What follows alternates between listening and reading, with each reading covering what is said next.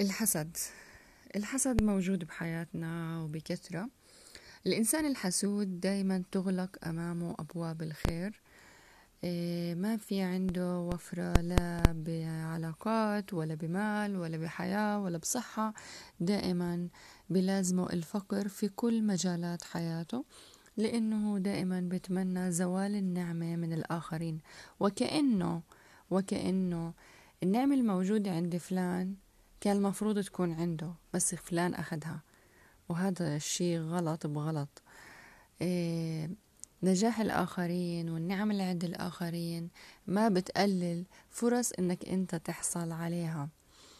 طيب كيف أتخلص من إيه أو أحمي نفسي من الناس الحاسدة؟ كيف أحمي نفسي من الحسد؟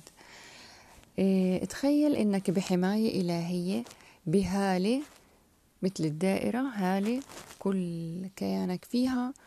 محصنة هالهالة بآيات الله عز وجل. بإمكانك تزيد سمك هذا التحصين بقراءة المعوذات.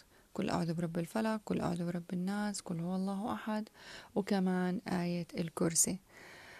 وبعدها بتحكي أعوذ بكلمات الله التامة من كل شيطان وهامة ومن كل عين لامة.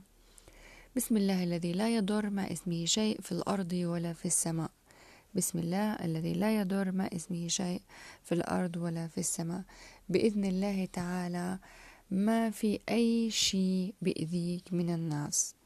مهم جدا قبل كل هاد إنك تعظم ربنا بداخلك وإنه ربنا أقوى وأعظم وأكبر من أي قوى شريرة بالحياة.